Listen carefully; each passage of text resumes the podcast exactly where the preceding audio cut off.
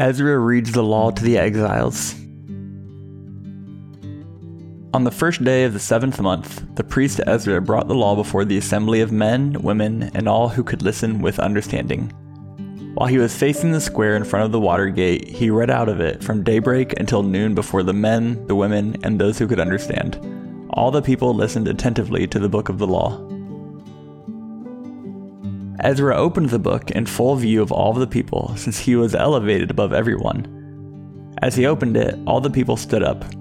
Ezra blessed the Lord, the great God, and with their hands uplifted, all the people said, Amen, Amen.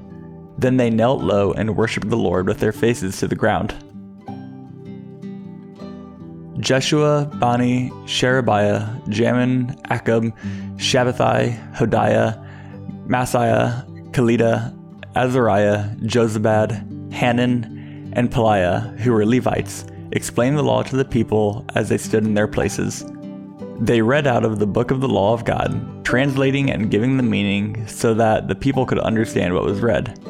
Nehemiah the governor, Ezra the priest and scribe, and the Levites who were instructing the people said to all of them, This day is holy to the Lord your God. Do not mourn or weep.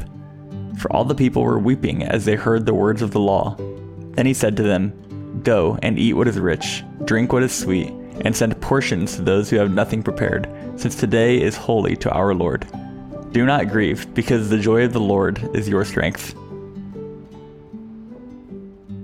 One Minute with the Bible is brought to you by the Christian Standard Bible.